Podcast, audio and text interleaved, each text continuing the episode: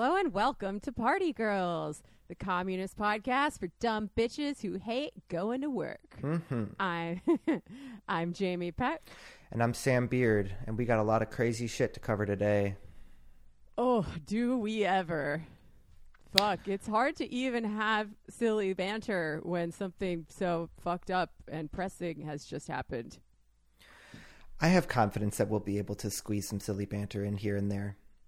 Okay, yeah, we are silly bitches after all.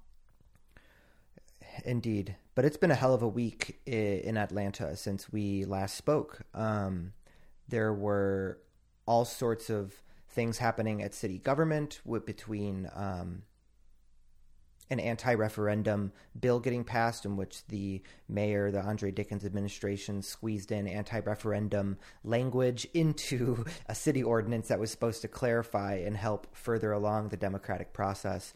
And then there was the state level anti-bail bond fund legislation that passed both the House and the Senate that criminalizes bail funds that bail out more than three people per calendar year. Attempted targeting at the Atlanta Solidarity Fund. Jeez. Yeah, that's I was getting texts about that from like everyone who knew that I was involved with this movement. They're like, "This seems bad." I was like, "Yep, seems pretty fucking bad." Did did it like is the law definitely going to take effect? Here I'm showing my ignorance of how a bill becomes a law. Is there like uh, anything else? I mean, the governor has to sign it, right? Yeah, Governor Governor Kemp has to sign it, but you know it's it's spearheaded by his ilk. So I mean, he's yeah. a far right Republican governor. So anything that helps uh, buttress the police state uh, is sort of a de facto. I don't know if he's approved it yet, but he technically has to sign it. Um, he might have already approved it, and um, just so much other shit has come up this week that has that's no longer even felt. Um, that wasn't even the most intense thing that happened. But um, I believe that sometime in the summer is when that uh, the ATL Soul Fund would be effective. That's what I heard. Can't fucking wait. I mean, is there like a plan for any kind of uh, counter strategy from like the ACLU or whatever? Because it seems like something that even you know mainstream libs would be somewhat alarmed about. No. Yeah, one would think so. One would hope so. Um, I'm not 100% sure. I um, it's hard to follow everything sometimes.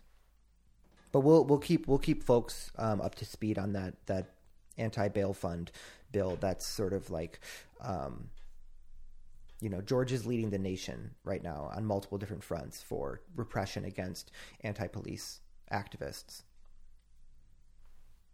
Oh boy, oh boy. Uh, yeah, and speaking of repression, uh, Thursday morning, we got some very concerning news that there had been raids on three activists' homes in Atlanta. Um, and these are multi-agency raids, right? The feds are have gotten involved, which is uh, concerning to say the least, considering that all of the charges that have been leveled at people thus far have been at the state level.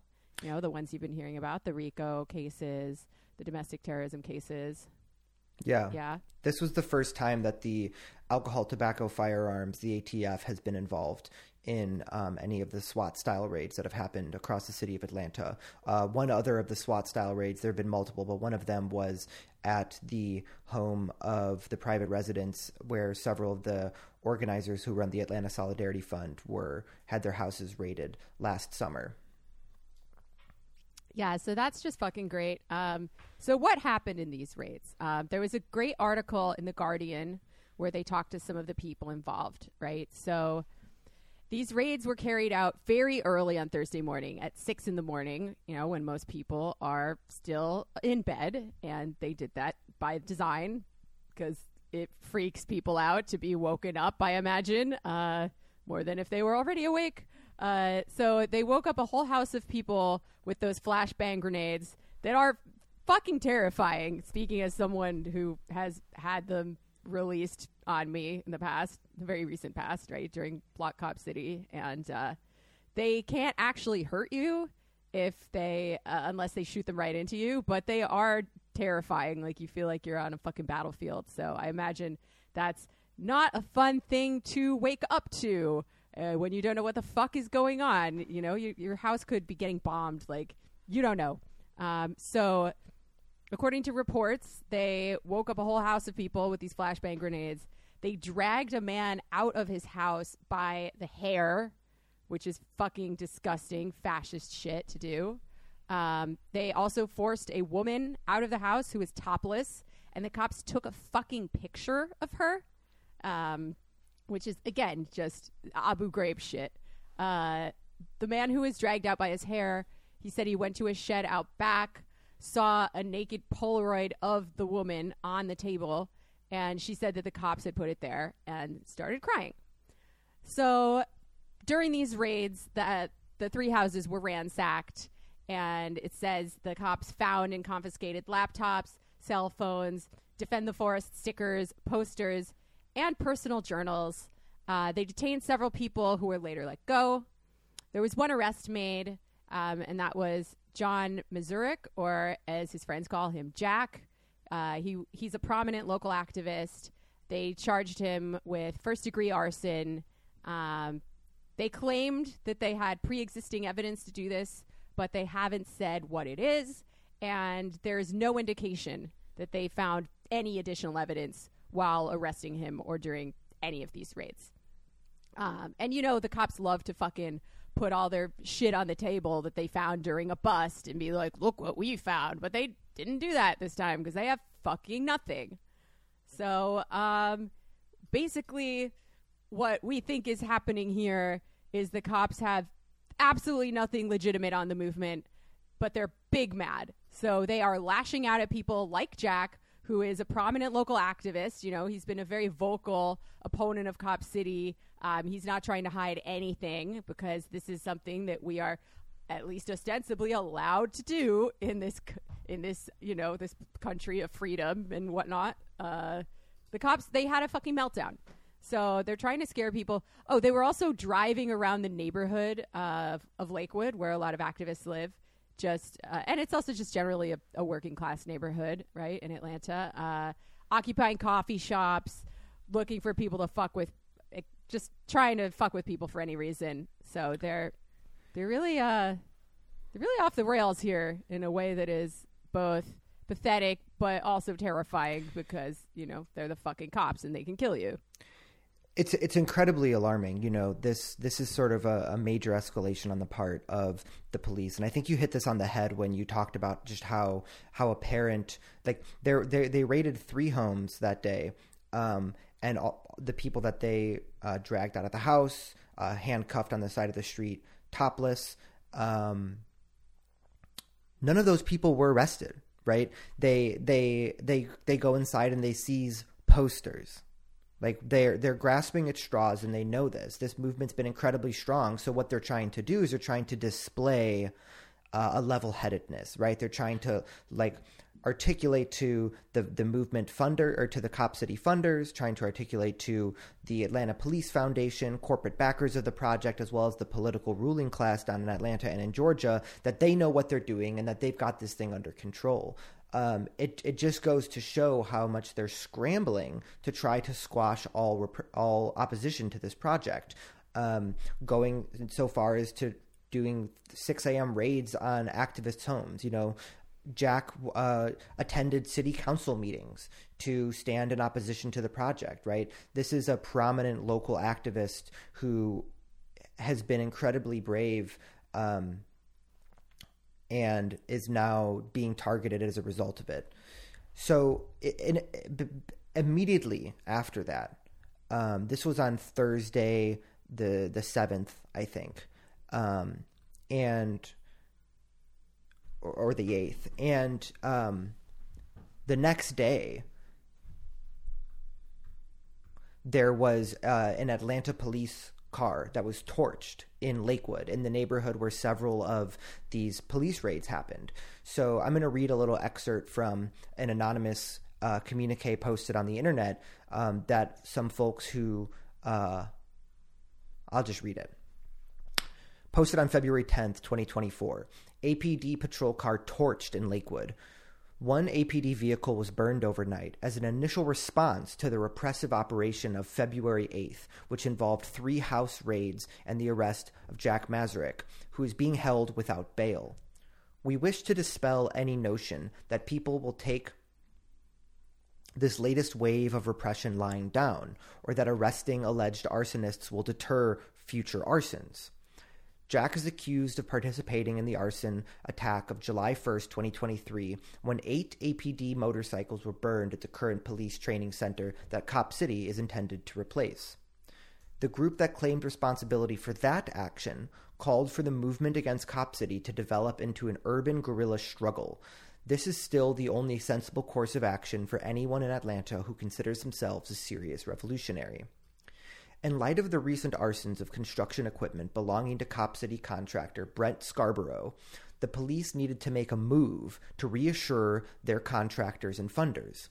Let's not panic or be discouraged. We have them on the back foot. We will answer their aggression by keeping up the pace of attacks. The cop car we burned was part of the Atlanta Police Department's Take Home Car program, there are at least 40, well, 39 cops around Atlanta with patrol cars parked right in front of their houses. The opportunity to have a shiny new take home car is reportedly the number one reason for police retention. Uh, the number Damn. two, that's wild. Um, what a pathetic life they lead. Seriously. It is also intended to act as a crime deterrent in the neighborhood. We think that's funny. This particular car was in Lakewood, the same neighborhood where two of the house raids that took place. Our message is simple. If our comrades cannot sleep soundly in their homes, neither can the pigs. In this last paragraph, the Atlanta Journal Constitution published in full, quote, "We are not special. Our skills are not overly technical or advanced, and our tools are simple to acquire. If you are reading this, you are capable of doing what we do. We will have we, we all have something to lose. It is simply a matter of living out our beliefs or submitting to the police state. Inaction is just a choice as much as action, and we all have to live with the choices we make. Wow, that's quite the mic drop. Is that it? Um, yes. So uh, after that, about so about four 30 a.m. or something like that on um, on Friday. On Saturday, uh, was when this police car was burned in Lakewood, and about like 15 or 16 hours later, the police are having a phony press conference in front of another activist's home in the neighborhood of Lake, in the neighborhood of Lakewood, uh, having a whole dog and pony show where they talked about how there was a series of residents who helped uh, identify this as the home of where people had fled. And they're just like making up this completely ridiculous story about um, how they somehow have found out who these arsonists are and that they're entirely in control of the situation and that they're moving forward. But right but they didn't issue any arrests right? There were no arrest warrants that were issued for yesterday but apparently they they know exactly who did this thing right? So adding this in post right before we get the episode out the morning of monday february 12th in atlanta there was a press conference by those who were targeted at the saturday raid so, police have confirmed that they did not have arrest warrants for anybody that was associated with the home. And the residents who were raided say that they were indiscriminately targeted because of their opposition to Cop City. This is a direct quote from Luke O'Donovan, whose home was raided on Saturday. Quote, the raid was based on a blatant lie and not meant to find evidence of arson. The police contrived a scapegoat to demonstrate to their higher ups that they are able to respond quickly to an arson in the neighborhood. End quote. So that raid was executed by APD along with the FBI, the ATF, and the GBI, which is the Georgia Bureau of Investigations. Um, allegedly with assistance from the Secret Service. Another quote from O'Donovan is that this is a warning from police that support for the movement against Cop City means that they can suspend your constitutional rights. End quote. This just goes to show that this latest set of SWAT style raids of private residences in the Lakewood neighborhood is just a further expression of the same phenomenon that the police and law enforcement agencies have been doing time and time and time again in this movement and that is the incessant scrambling at the hands of law enforcement, trying as hard as they can to find anybody to charge with anything in connection to this widespread revolutionary anti police movement. They grab the nearest person they can and they call them a domestic terrorist. They find some random NGO who allegedly gave money to help build a porta potty during a week of action. We, they call them a racketeering influence criminal organization. They're raiding the private residences of vocal anti cop city activists in the Lakewood neighborhood on baseless claims of involvement in criminal activity and blatantly manufacturing lies. So they went as far as they put Luke's address on the internet, did a press conference in front of his house, and made up a story saying that they traced the arsonists back to this private residence, which did not happen in the eyes of the state, if you oppose the police, if you oppose Cop City, if you oppose law enforcement agencies or the U.S. military apparatus, you are a terrorist. And they are scrambling to do everything they can in their power to try to convince the general public of this. Unfortunately for them, everybody hates the police and nobody is buying their lies anymore counter repression resistance to this to this level of austere police overreach and crackdowns needs to become more widespread or else the police will continue to believe that they can do this level of harassment and unconstitutional search and seizure of people's protected rights to live as a private citizen unchecked. Yep, seems a little fishy to me. Not to mention, I mean if if we're going to evaluate the burning of the police vehicle as a response that someone did, uh, it feels pretty measured considering what the cops did to did to the people who are against Cop City, right? Like they yeah, it's gonna be a little scary to have a car burned. They didn't drag anyone out of their house by the hair. They didn't fucking hurt anyone. The cops, uh, they've hurt countless numbers of people and even killed Tortuguita uh, in in this fight in this struggle. So if you want to see who uh, really cares about human life, um, right? It's, uh, it's not them, right? Right, the cops are constantly talking about how dangerous these arsons are, how somebody is just bound to get hurt because these things keep lighting on fire. Um, and they even said that yesterday or Friday at the at the press conference about um, the police cruiser that was burned in the neighborhood of Lakewood, right? And they were like, this, this, it's just a matter of time until these arsonists hurt somebody. Well, those the the person who burned that police cruiser destroyed a piece of police infrastructure, a specific type of police infrastructure, a cop car, right? But law enforcement agencies in Atlanta and across the state of Georgia are notorious for their flagrant disregard for the human life and for public safety when it comes to how they operate those same police cars. So I did like literally three minutes of Googling today, and every single year for like the last five years, law enforcement agencies in Georgia and in Atlanta have had high speed chases against their own rules that have resulted in deaths. So I'll just recap a few of them now. Yeah, it, fucking speak on it. In 2019, three bystanders were killed in separate vehicle pursuits, in separate high speed pursuits, prompting then police chief to suspend the Atlanta Police Department's chase policy. Oh, wow. she wrote in a letter about her decision, quote, "It is an enormous, it is assuming an enormous amount of risk to the safety of the public for each pursuit." End quote. Despite that, in 2020, Atlanta officers violated that no chase policy that was literally just implemented and killed two people. In 2021, APD engaged in at least eight high speed vehicle chases, while the Georgia State Patrol and the rest of the Georgia Department of Public Safety engaged in 1,610, a third of which took place in Fulton County.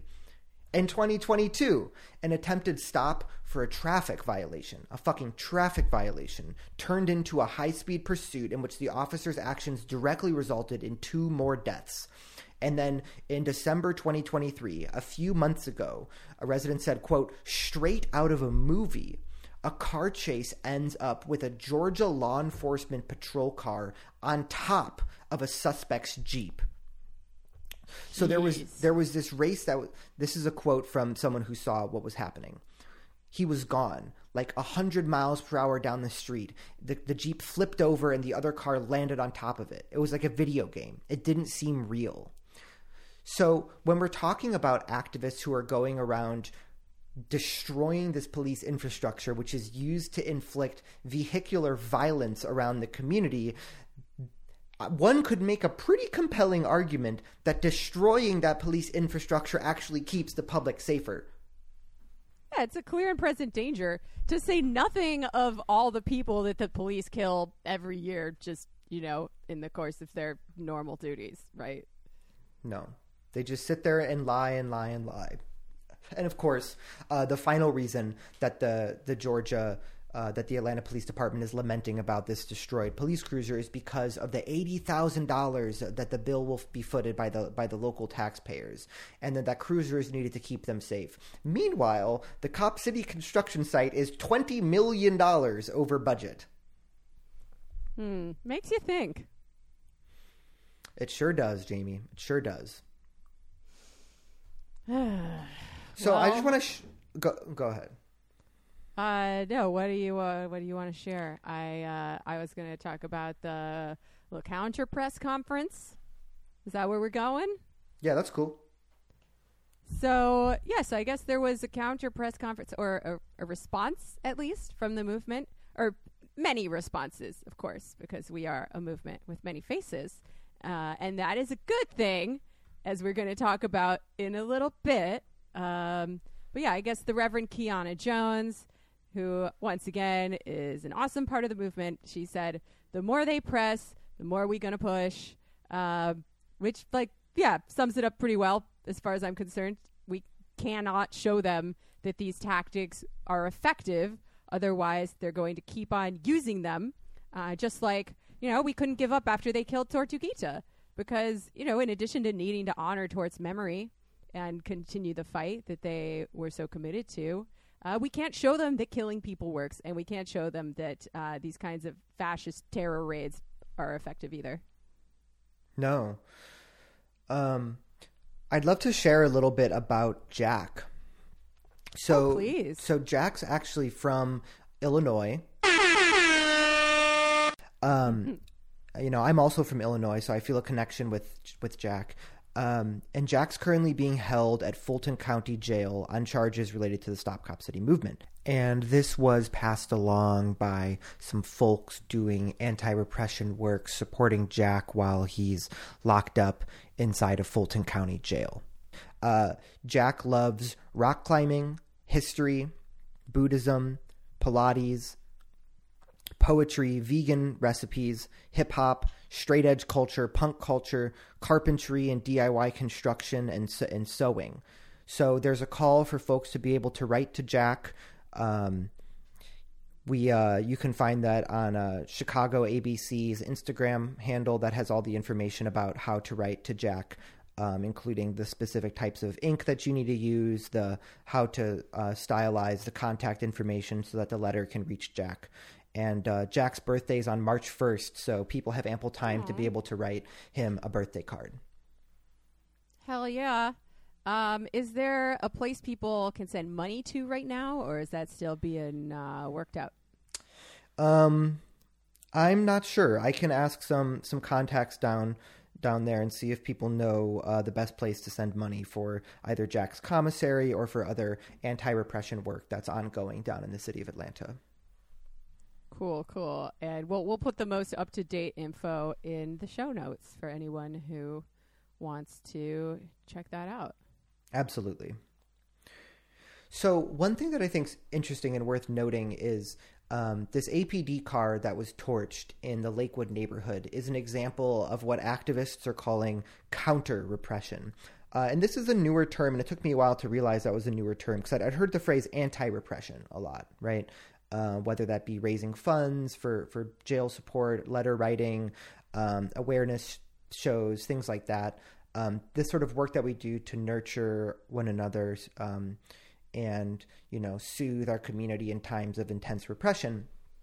But this notion of counter repression is a little bit different and i found some infographics online and was wondering if i could share them out real quick.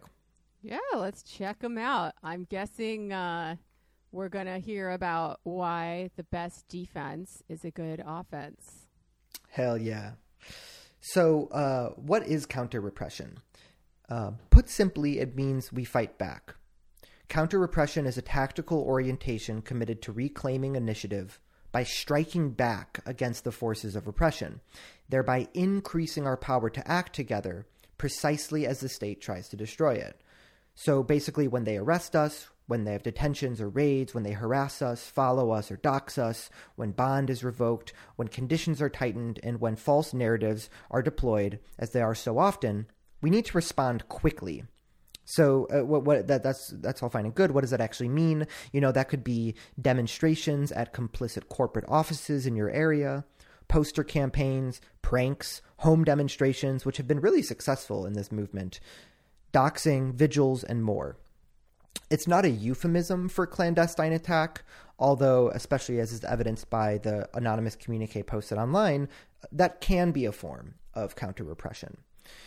So it's, it, I mean, it's unsurprising that the police repression is continuing to escalate against Stop Cop City activists. It's one of the most powerful abolitionist movements that this country has seen since the George Floyd rebellion. Um, and law enforcement agencies are just grasping at straws and thereby scapegoating vocal community members with baseless raids and misinformation campaigns. Uh, and what you were sort of saying earlier, Jamie, is like the primary function of this repression is to scare us into inaction. Yep. Uh, they don't have shit. They're trying to scare people. They're trying to make us fucking give up. Um, but what that means is we just have to go that much fucking harder, like uh, the Reverend Keyanna Jones said.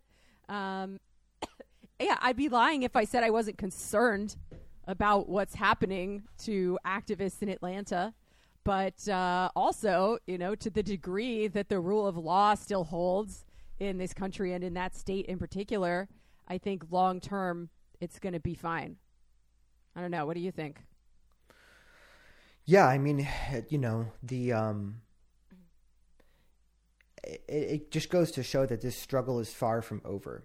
You know, there's been if if one looks back over the last almost 3 years that this movement's been been going on um, since spring 2021, is there's been sort of a waxing and waning of attention that the movement's had, that public of public interest that the movement's had. Various other so, very important social justice issues have sort of ebbed and flowed over that time, sometimes capturing, um, you know, the left's imaginary and attention and energy um, before you know stepping back and things like that. What we're seeing right now, um, the, it's been an incredibly busy week in Atlanta right? Between what what are now four SWAT style raids, an anti bail fund legislation passing at the state of Georgia, and uh, just more like galloping corruption by the part of the Atlanta City Council and the Andre Dickens administration.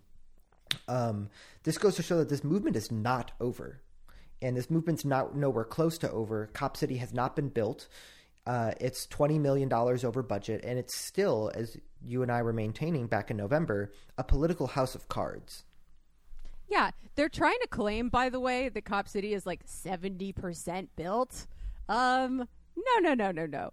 Uh, I forget who it was who tweeted the pictures of what the site actually looks like right now. Uh, but it's fucking empty. Like, yes, they cut down a lot of trees that's the primary thing they've succeeded in doing uh, at this point. But the fucking structures themselves have not. They've not made very much progress on that at all. So once again, the city is lying. The cops are lying to you to try to, you know, trick everybody into thinking that this is over. It's not over, folks. That being said, right, there has been this very alarming um, upswing in repressive momentum. Uh, and sort of as you were saying before, we must expand participation in the movement in light of that. Uh, and inoculate broader layers of the public to the need for physical embodied resistance. You know, um, I'll read one more slide from this uh, infographic. Folks can find it on the Stop Cop City Instagram. The corporate backers of Cop City and the Atlanta Police Foundation have financial and existential investment in seeing this controversial project through to completion. They benefit from and are directly complicit in the repression of Defend the Atlanta Forest and Stop Cop City activists. We must not allow corporations to benefit from the political repression of our comrades. Which sort of like cues up nicely this notion of the summit in Atlanta in, in Arizona. That's right. So uh, I feel like we've talked a little bit about the summit in the past. Um, it's still happening, folks. It's uh, it's coming up pretty soon. Uh, February. Fuck, I'm not prepared to do this segment. February 23rd to the 26th in the good city of Tucson, Arizona. There's a website, uh, stopcopcitysummit.com, and there's an event calendar on there. I'm looking at it right now. Uh, free Peace and Justice Fair at the Tucson Peace Center, um, live screen printing, teaching uh, neurodiversity and movement spaces. There's going to be a rave, uh, an abolitionist co- collective that does bibliography work. Uh, and I'm sure a bajillion other things. This calendar just went up, and things will start to populate in here nicely. But there's once again an ask from organizers down in Tucson that for folks who are going down there, you know, all you need to do to add something to this calendar is click on the calendar, and then you just add an event that you're calling for. Um, so it really is sort of a, a grassroots generative from below movement that the success of which and the richness of which is entirely contingent on the people who come and the initiative that they put forth to schedule events that feel meaningful and important to them. That's right. And you know what? Being as uh, open source as it is, it's even possible that people who meet down there can figure out some stuff uh, on the fly as more people show up and we figure out what our uh, capacities are. So come on down. It's going to be a real, a real good time. Yeah, I'm looking forward to it a lot. Um, Me too. Can't wait to see you again in the flesh. I know, I know. Likewise. So, besides all this shit that's been going down in Atlanta, there's still new media pieces coming out from all sorts of uh, different sectors of the political sphere, including this one that was came out on the seventh um, by Compact Magazine. Yeah, I will say I just I will admit I have a Google alert on my name. You know, fucking cancel me if you must for being a diva, but I need to see what people are saying about me online. I just have to know uh, so, yeah, I got a little Google alert. I was like, oh, what's this? Oh, they called me an organizer. That's nice. And then, you know, uh, from there, I was like, oh, wait, this isn't actually a very nice uh, article. Um, but, uh, oh, yeah, they also called me. I guess let's back up a little and say what Compact Mag is. Yeah. Sure. Yeah. Yeah. Sort of. They've already changed the about section of their website since the 70s. Oh, really? yeah. That's fucking funny. Oh, wow. Oh my god, that is wow. Did we do that? Because so, what it said before, what it said before was, um, and they referred to me in this article. They said, um, wait, where do we go? Uh, they said they're they're talking about Block Cop City, right? The thing that me and Sam met at and have been talking about this whole time. It says organizers such as the Brooklynite podcaster and OnlyFans model Jamie Peck had embarked on a nationwide promotional tour targeting bookstores in select blue cities to recruit activists to gather in East Atlanta. Uh, yeah, we we really should have gone to more places where we just don't have anyone who wants to come. That would have been a, a much better use of our uh, resources. Anyway, uh, you could take that as a neutral description of me, right? Uh, I've got it right there in my Twitter bio that I do a podcast. It's not that hard to figure out. I am in Brooklyn, and yes, I am an OnlyFans model. Uh, that you know, fucking girls gotta eat. So, but then, uh, you know, you're like, okay let's see what this magazine is about. Boop, boop, boop, boop, boop. You know, you switch over to their mission statement. or their their previous mission statement, I suppose, because they did they just changed it. Um, I wish it now. I wish I'd screen capped the whole thing because it just really rings pretty fashy in its totality. But uh, I screen capped the part that I felt was relevant and you know mm, didn't didn't make it look great. The reason why they mentioned that I'm uh, in porn, uh, it says every new magazine should be an intimation of a possible future, a glimpse of how the world might be. Our editorial choices are shaped by our desire for a strong social democratic state that defends community, local and national, familial and religious, against a libertine left and a libertarian right. Ooh, like what the f- what the fuck does that mean? I have no idea what the fuck that means, to be honest. so my buddy Jake Flores, uh, he retweeted this, and uh, hold on, let me find it. And he said, "What exactly does it mean to defend against a libertine left? You people sound like Matt Walsh." Matt Walsh being the uh, you know the vocal transphobe right wing Daily Wire guy. Yeah. Yeah. So mm, go, go figure. They fucking took it out. But what does what is that supposed to mean? Because like I don't know. Uh, I do porn because we live under capitalism and I need to make money. Uh, but also like yeah, I I don't think sexual morality should be a part of our politics, right? Like, I, which is funny because like the haters probably think that uh, that I think that that is political, that I'm just a fucking degenerate or whatever, just like bleh, having all these crazy toilet orgies or whatever the fuck they think I'm doing. You know, notwithstanding the fact that I'm actually a very I'm, I'm, a little trad when it comes to my own personal, well, you know, within reason. Um, but I'm the point is I'm a big softy. All right, I'm not some fucking man eater, but uh, they're they're the ones making it political, right? I mean, one could one could interpret it as them just really gassing you up by saying you're a Brooklynite podcaster and OnlyFans model. Double threat. She's hot and she's smart, folks. Brains mm. of beauty. Mm. I mean, I'll I'll take it. I'll, I I love to take the compliments from my haters and just leave the rest of it behind. That's always fun selectively pluck it out. But like, what the fuck? Okay, so so you know they tip their hand. They're like, we are socially reactionary social democrats. That is our vibe. So you have to re and, and That's you know you, so boring. It's like why? like there are so many things that you could be. Also, there is no real world constituency for those kinds of politics in the United States at all whatsoever, which makes you wonder what like how are they funding this magazine? I don't know, but they did just have an article that they published by Marco Rubio. Oh my god, that's so funny. Also, one of the editors like used to work for the New York Post, and one of them, uh, Nina Powers, is like a vocal fucking transphobe. Like that's all she fucking writes about.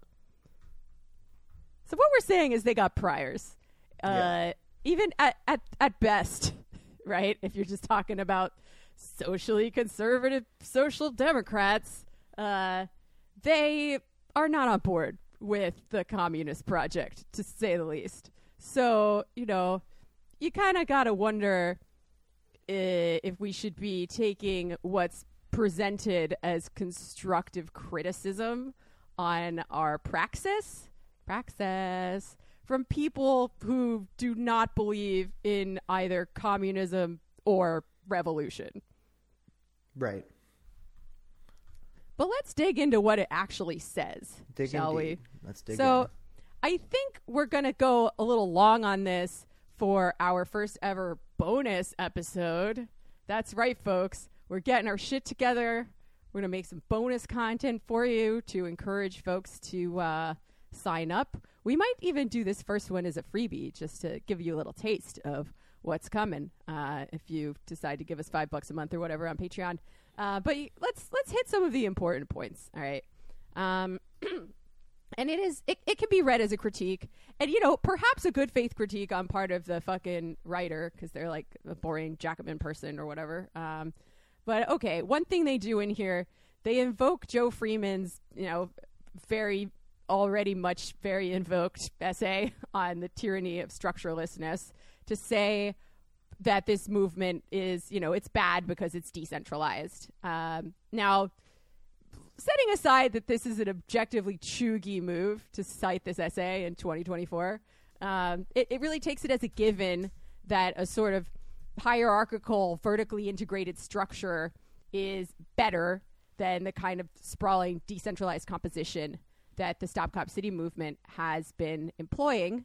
Um, like I don't, they don't do anything to prove it, and I think considering the, for instance, the fact that they're trying to portray it as a criminal conspiracy right now, given the RICO charges, um, that's just one way that this kind of composition protects us. Uh, not to mention, it just makes a lot more sense in the fragmented world that we are currently living in. But um, right, if you and it, want, it also just sort of like um, when you when you read the critique of that, it just becomes so apparent that the author just hasn't been involved in any effective organizing for a long time, and certainly is not involved in any meaningful way in the Stop Cop City movement, um, except from the sidelines because you know one can't look at the decentralized uh, element of the Stop Cop City movement without just being like very impressed by how something that is decentralized can just keep churning, just keep chugging along.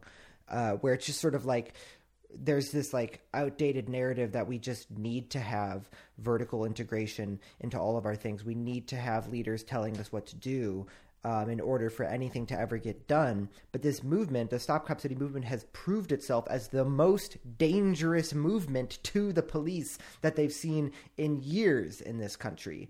And you know, you look back to the the, the one movement in recent memory that was more dangerous to the, the, the powers that be than the Stop Cop City movement, the the George Floyd uprising, and that was you can't get more decentralized than that. No, you cannot. So, uh, yeah, that was obviously bullshit. And if you want sort of a long form, thoughtful essay on the strategy of composition and why this is appropriate for so many struggles of our time, uh, you can check out The Strategy of Composition by our comrade Hugh Farrell in Ill Will Editions, which I think is a really good article. I'm actually reading it right now for the first time. I went to the sauna last week and um, I was uh, chugging along, and I was uh, I really liked it, and I was I was I, had heard from some friends that it was very dense and hard to read, and one of my you know uh, friends who's probably a philosophy professor or some shit was like you know uh, hazarding me against you know feeling like I can get through it and understand what it's about. Um, and I was, uh, you know, it's just, it's really lovely to read something about work that you're integrally involved in because you're like, oh, I get that reference. Um, I will say though, after about 20 minutes of being in the sauna, my brain just completely shuts down. So I will definitely have to revisit that text, but I'd love to talk about that um, maybe next time. In the sauna. Yeah. Just kidding. We don't have to do it in the sauna. I don't want to bring my new microphone in the sauna. That's that's very fair. I mean, look, you remember how quickly our electronics stopped working in the sauna last time. Oh my gosh, yeah. we were trying to take pictures in there, and our phones are like, oh, "You're done." That was fun. You gotta have a little phone free, phone free time now. I was like, "Oh yeah, my brain could benefit from that." Um, even at the same time as it is being uh, obliterated by the heat. Um, when we yeah, no, go on. When we went on our little trip, um, that was the first time Jamie and I went on a trip over uh, New Year's, and I had my phone off and unplugged and in a Faraday bag for a week. And that was the longest that I'd have my phone completely decommissioned in a very long time, as one could probably imagine. And I had all these lofty goals for coming back home and maintaining that sort of level of disconnection from my little pocket sized nightmare rectangle and I just I couldn't do it. It's just I, it's I too, knew that wasn't happening. I know. I was like I was all fucking talk, yo. I mean, I knew it wasn't happening for me. I no. I knew it wasn't happening for you. Sorry. No, no. I was freaking the fuck out the whole time. I never reached a point at which I had substantially, you know, detoxed in any satisfying kind of way. Uh, you know, maybe better luck next time. um, anyway, uh, so this person cites Vincent Bevins' book. Uh, what's it called? If we burn something, something about how you know there's been all these somewhat decentralized, seemingly spontaneous movements that have popped up over the past like 20 years, uh, going back to the movement of the squares, going back to Occupy, and you know we had these movements, we had these struggles, but no better world appeared. Uh, you know, TFW, no communism, and uh, he sort of blames the the form of these struggles uh, and these movements as the reason why you know, as if a he uh, shares our communist horizon, which I think it's pretty safe to say that a social democrat does not. Uh, and B, as if as if this is an easy thing to accomplish, and as if there's going to be like a straight line and like measurable shit uh, on our way there, and you know, as if it's going to happen. You know, like you know what? If it was going to happen, it would have happened by now. Like, excuse me. I think it's also like just a very unimaginative and boring and just sort of like armchair version of like uh, revolutionary theory. And what I mean by that is like, and I'll probably talk about this on every episode, but it's sort of like the the most interesting and powerful elements of social movements for me lately has been just sort of tracing the butterfly effects of specific waves of struggle and how they influence and shape the horizons of struggles to come.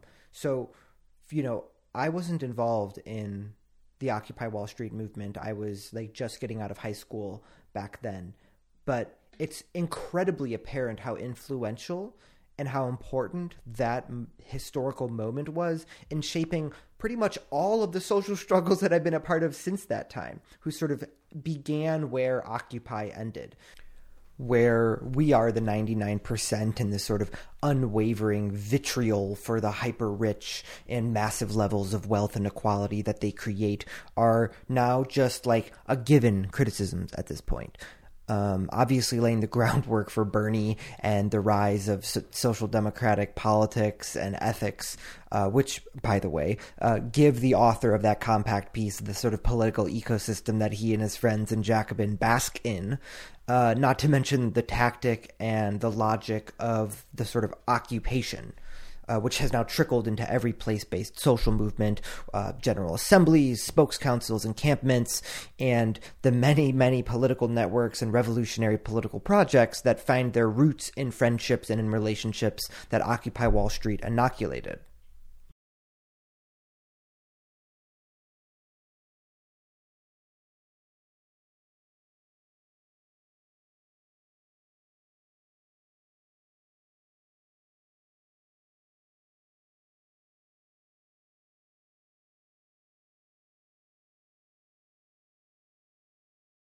So to sort of look back and say this movement failed at bringing about, as you clearly articulated, the extremely lofty goals of total system change, and say that it's the fault of this reason or that reason or this reason is just like that's inc- you have to be pretty fucking full of yourself to be able to think that you can articulate why a social movement didn't win comprehensively. Right. Not to mention, like, this is how it works, right? Like, at least in, you know, the way I see things happening. Um, you know, these movements, they build from cycle of struggle to cycle of struggle. And, you know, it's all about coming up against their limits and learning from it and having people be transformed in the course of struggle such that, you know, when things spark back up again, that you're not starting back from nothing. Like you just said, Sam, uh, the these elements carry over from one thing to the next. Um, we can point at lots of examples where the most militant tactic from one struggle in one part of the world becomes generalized in the next. For instance, uh, around the time of Occupy, some folks brought back a little thing called the fare strike.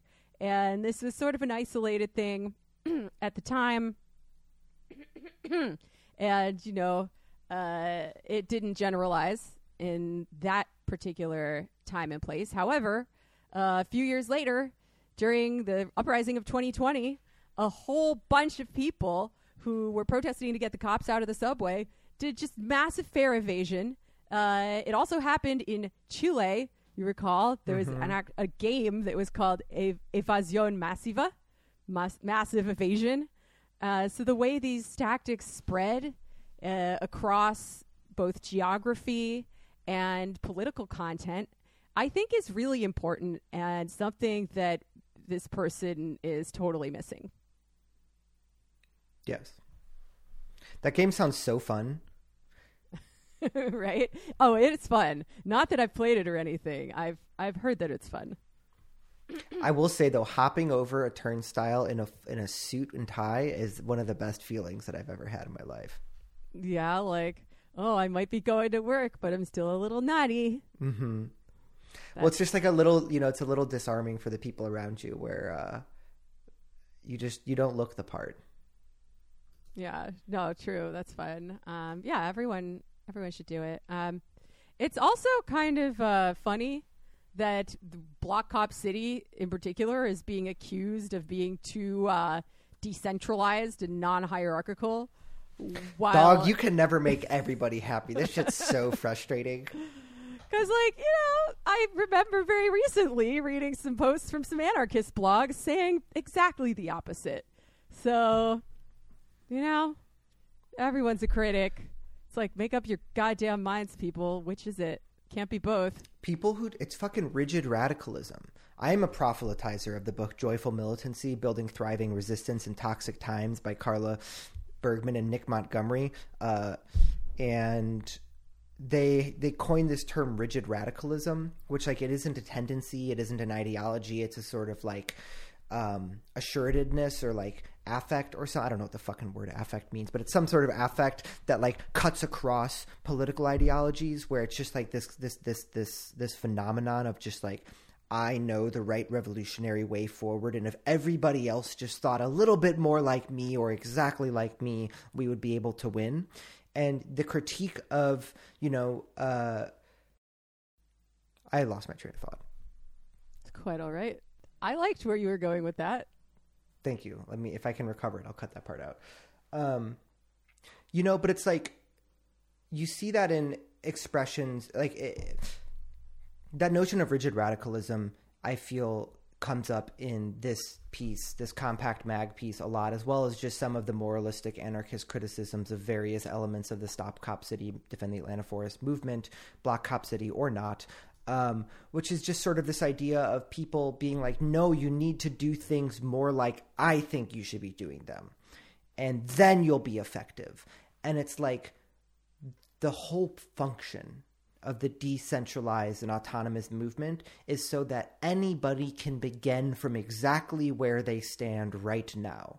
You don't have to wait until you're more skilled up and learned this thing and read all the right books and done all these direct action trainings to be able to act. There's 10,000 different ways to plug in today. And if you want to get involved, if you want to be a legitimate revolutionary actor in this social struggle, all you need to do is act and that's what's made this movement so ongoing is there all of the entry points for people to participate so when people sort of stand on the sidelines and just say you're doing it wrong. You need to do it more like i think you should be doing it it just like it blows my mind how they can't just like sort of look in the mirror and realize how comical they look. Like the world as you mentioned earlier the world is so fragmented right now. We all have so many different ways that we think we should be moving forward. And to insist that like your way is right and everyone else just needs to sort of get in line behind your correct ideology is it's delusional Totally Delulu. You heard it here first. Um, okay, it also talks about uh, how we've abandoned class as something that we organize around because, you know, we don't have a lot of involvement from the official ranks of organized labor.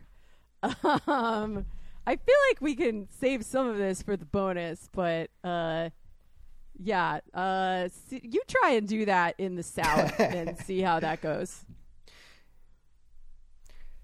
it also declares Block Cop City a failure, uh, which is not true. Uh, as we've discussed previously, we actually achieved a lot of our goals with it. Um, meanwhile, he declares the referendum campaign a relative success, uh, measured by what? Because uh, I don't know if you know this, but the referendum hasn't happened yet and might never happen. So that's uh, that, that's a little sus. I feel like that's tipping his hand a bit, right? And it also reminds me of this um, Rosa Luxemburg quote. Uh, I'm probably going to botch it right now because I don't have it written down. Um, about how revolution is the only historical project where success can only be preceded by a series of defeats. So hmm. that there, there you go. Uh, really once like again, that. some some people just want everything all at once, and I don't know. Maybe it's a result of our instant gratification culture. I don't know. Do you think it's phones? You think it's phones who did this to him? um, okay. I also think this writer, uh, you know, claiming to be operating in good faith, uh, is a, is trying a little too hard to whip up drama yeah. where it doesn't necessarily exist. Right when they they got one anonymous person to anonymously talk shit uh, to illustrate this tension that allegedly exists between you know these direct action antifa anarchist types on the one hand, right, and the you know the the referendum folks who are very very by the books, uh, doing the petitions, doing the referendum. Uh, and I'm not saying that, that there's no tension whatsoever between anyone in the movement, right? But I think it's definitely outweighed by the solidarity and the respect for diversity of tactics that goes every which way. Uh, which, like, you know, once again, this is one good thing about how uh, diverse and decentralized this movement is. Um, so, like, if he wants us to be uh, hierarchical or whatever, that's only going to make there be more tension between these different uh, different groups of people. Um, but it's just it's just demonstrably false that these two co- corners of the movement uh, don't respect each other and don't get along.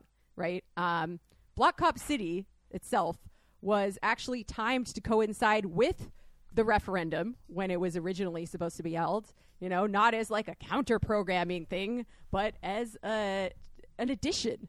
You know, a support thing. And you know they fucking moved it because the city's given the referendum the runaround, but that's what it was supposed to be. Um, also, there was an act of sabotage on the construction site that happened around the time of Block Cop City. And uh, if you look at the Twitter of the referendum people, Stop Cop City Vote, uh, they had a Twitter thread about how they do not disavow any tactics in this fight. So, you know, uh, you might expect the referendum people to be like nerds who follow the rules. Nope, nope, nope, nope. Turns out they're fucking based. And uh, we actually have a recent video of an activist named Mary Hooks demonstrating that basedness once more. Uh, do you want to play it? I will. Uh, in this clip, some journalist asks Reverend Keyanna Jones and Mary Hooks and other folks who were speaking at the press conference on Thursday after the raids. So, uh, do you condemn the uh, the arsons of the motorcycles and other equipment and stuff? And Mary Hooks responds,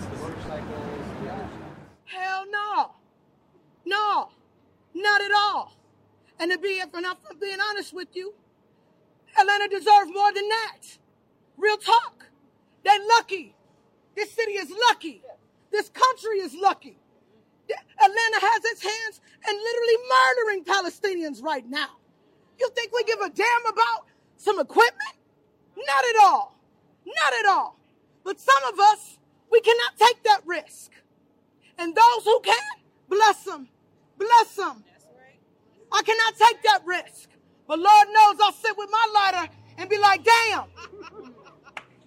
So the best thing that I can do is use my voice, use my feet, use my heart, and talk to my people and to organize. And I put my body on the line and show up as much as we can because we need every, every means necessary to deal in the police state in which we are dealing with. So I don't care now. And I would imagine my comrades would say the same. No.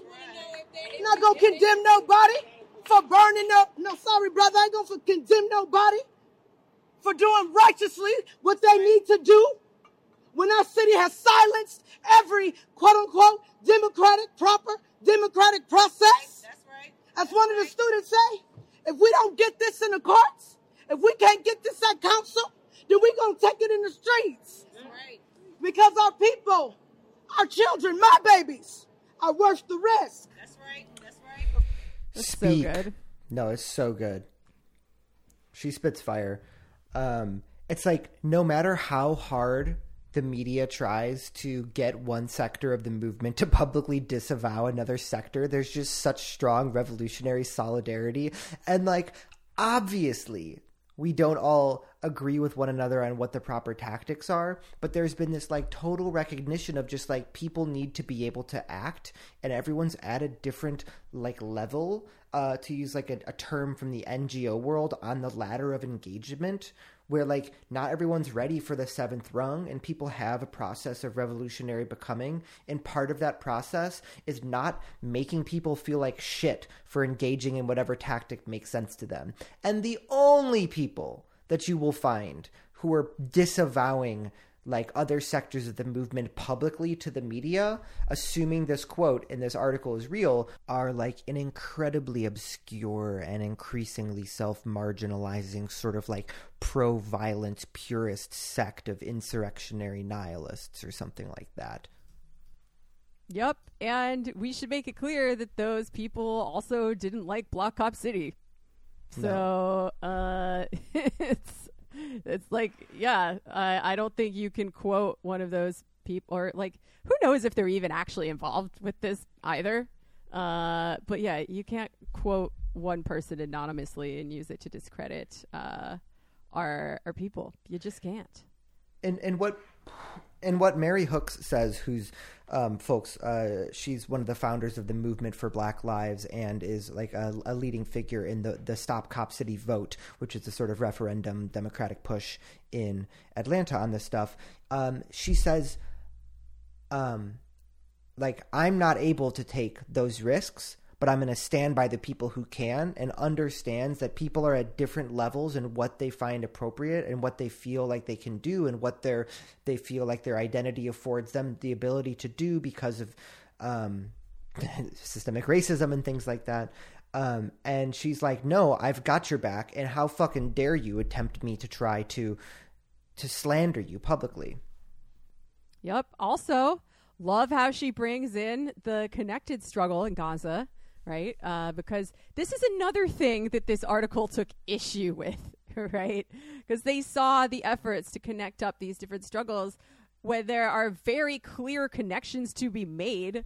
Um, you know, setting aside the larger connection of uh, settler colonialism and racialized caste uh, that exists in both places, uh, right? The the Atlanta Police Department literally has an exchange program with the IDF where they trade, uh, you know, counterinsurgency tactics to be used against uh, civilian populations here. Um, and, and the article tries to paint it as this uh, cynical move on our part to stay relevant, as if we hadn't been talking about it already. Um, and he calls it a meaning. He calls uh, when people say from Atlanta to Gaza, he says that's a meaningless slogan, which is obviously very uh, WTF. That's so wild. Like literally today in the New Inquiry, the Palestinian Youth Movement published a massive statement, beautifully written statement of solidarity with the Stop Cop City movement. Um, and I'm going to read one real quick paragraph. You mentioned counterinsurgency. Um, I'm going to read one paragraph from this article. Quote, with every such expansion, the ability of counterinsurgency doctrines to counteract people's liberation grows. The purpose of counterinsurgency is to marshal state and parastate power into political, social, economic, psychological, and military warfare to overwhelm both militants and the people who support them. Its aim is to render us hopeless, to isolate and dispossess us, to try to break our will, to resist it by any means necessary. This will continue apace. Nevertheless, Stop Cop City remains undeterred. And then they shout out the Burt APD cruiser, right? There is this burgeoning national solidarity between social movements that's just been happening with a very increased um, rapidity and like scale over the last few years. And the Atlanta to Gaza solidarity is unmistakable. Yeah, word. Uh, yeah, the burden of proof is on the person saying that uh, there is no connection there because there are so many. It's like, really? Uh, interesting take, bro. You care, care to substantiate that? no. No, you do not. So, yeah, I think that's a, a good little taste of this article that was uh, hmm, perhaps not commissioned in the best of faith by a right wing publication. So I'm going to go back and reread it, and I like your idea of sort of diving into it more piece by piece because you know there really are some interesting questions that are posed in the article, and they're oh, not sure. and they're not questions that you and me you and me ask these questions all the time, right? Which is like, how do we actually scale up our resistance? How do we sort of, what does a, a contemporary revolutionary organizational form look like that still honors and furthers the decentralized and autonomous ethic of the Defend the Forest movement that lets people plug in where they're at in accordance with their sensibilities, their beliefs, their ethics, their crews, their skills?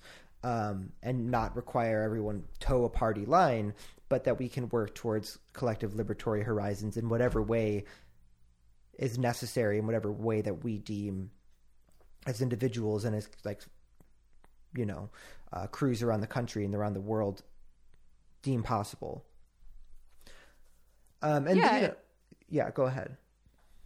It, it, it's also just the larger question of how these uh, sort of uh, contemporary specific struggles connect up with our larger political horizon, right? And our overarching political theories of change. And that is something that we are always trying to answer and something that I'm always trying to answer. Um, but, you know, if I had all the answers already, we would be living in full communism. So it's kind of understandable that we don't. Right. We need to give ourselves and certainly give each other a little bit of grace as we try to figure this thing out. So I know that was a lot. Um, we didn't even get to all the other stuff that we were uh, going to wax on about, but I think we foregrounded kind of what feels important to me in this moment. Um, this was the most nervous I've been going into one of these so far. Um, and I think that just is a reflection of the, you know, the repression works in crazy ways. It's meant to make us feel anxious. It's meant to be it's meant to derail our thoughts. It's meant to sort of like send us into spirals and um, it's it's a really gentle reminder for me to sort of like take care of myself and not let that happen. So like in moments like this, um, if other people out there are feeling nervous about the repression that's going down, um, one of the things that you can do to maintain your revolutionary power is to just take care of yourself and make sure you get enough rest and drink enough water and journal and talk to your friends about how you're feeling. Go to fucking therapy if you can. Um, cause you know, I'm feeling anxious, but, um, I'm going to move through it and not going to let that bludgeon me into submission. Um, cause that's, uh, that's not going to make anything better. How, um, how are you feeling, Jamie? Yeah, so I tend to cycle wildly back and forth between thinking that nothing is fucked, everything is fine. Uh, you know, we for better or for worse, we still live in a liberal democracy with civil liberties and shit. And uh, you know, much like the the insurrection that wasn't on January sixth, uh, the uh, the state's going to restore order in this instance, and in this instance, it means you know, getting the fascist police under control to the degree that that is still possible. Uh, and then, you know, sometimes I get a little paranoid. Sometimes I get, or maybe it's not paranoia. I don't know. Sometimes I get a little scared that I have so publicly associated my name and face with this movement. Um, even though nothing that I am doing is illegal in any way. Um, that certainly hasn't stopped them in the past from doing all sorts of repression on people and, um, you know, trying to fuck with them, trying to scare them. But uh, I don't know. Maybe it's just because I had a really fun night on Friday that lasted well into Saturday. I'm just, I'm feeling, I'm feeling good. I'm feeling optimistic, and I'm feeling like we, you know, if if we didn't pose a threat, if we didn't matter, right? Uh, they would not be expending this much energy trying to keep us down. And not to mention, Compact Mag would not have expended 2,300 words uh, trying to say why we ain't shit. So I'm cautiously optimistic, as always. And I hope that everyone who cares about this is also caring for themselves. Um, go to the sauna, do whatever you need to do to, uh, you know, rejuvenate yourself and reproduce yourself as a fighter and as a person in the world who cares about the world. So, yeah, I guess those are my uh, unfiltered, rambling thoughts about uh, where I'm at with this. Well, thanks for that.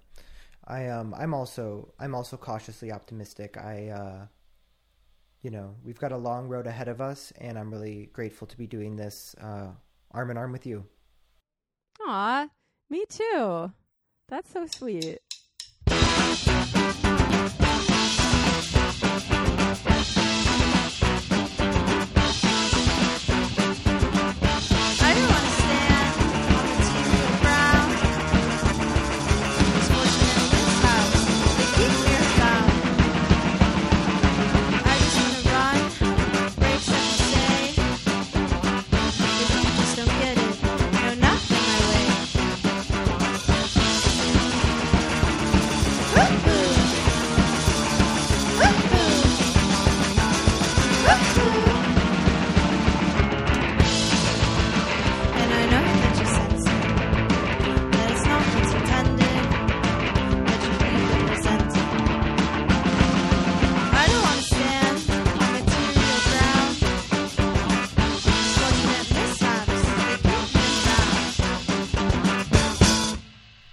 That was Jack's band, Kreative Kontrol with Earthbound, track number four off their Misfortunate Mishaps Demo 2024 album. You can find that uh, at kreativekontrolpunk.bandcamp.com. Check out the whole EP.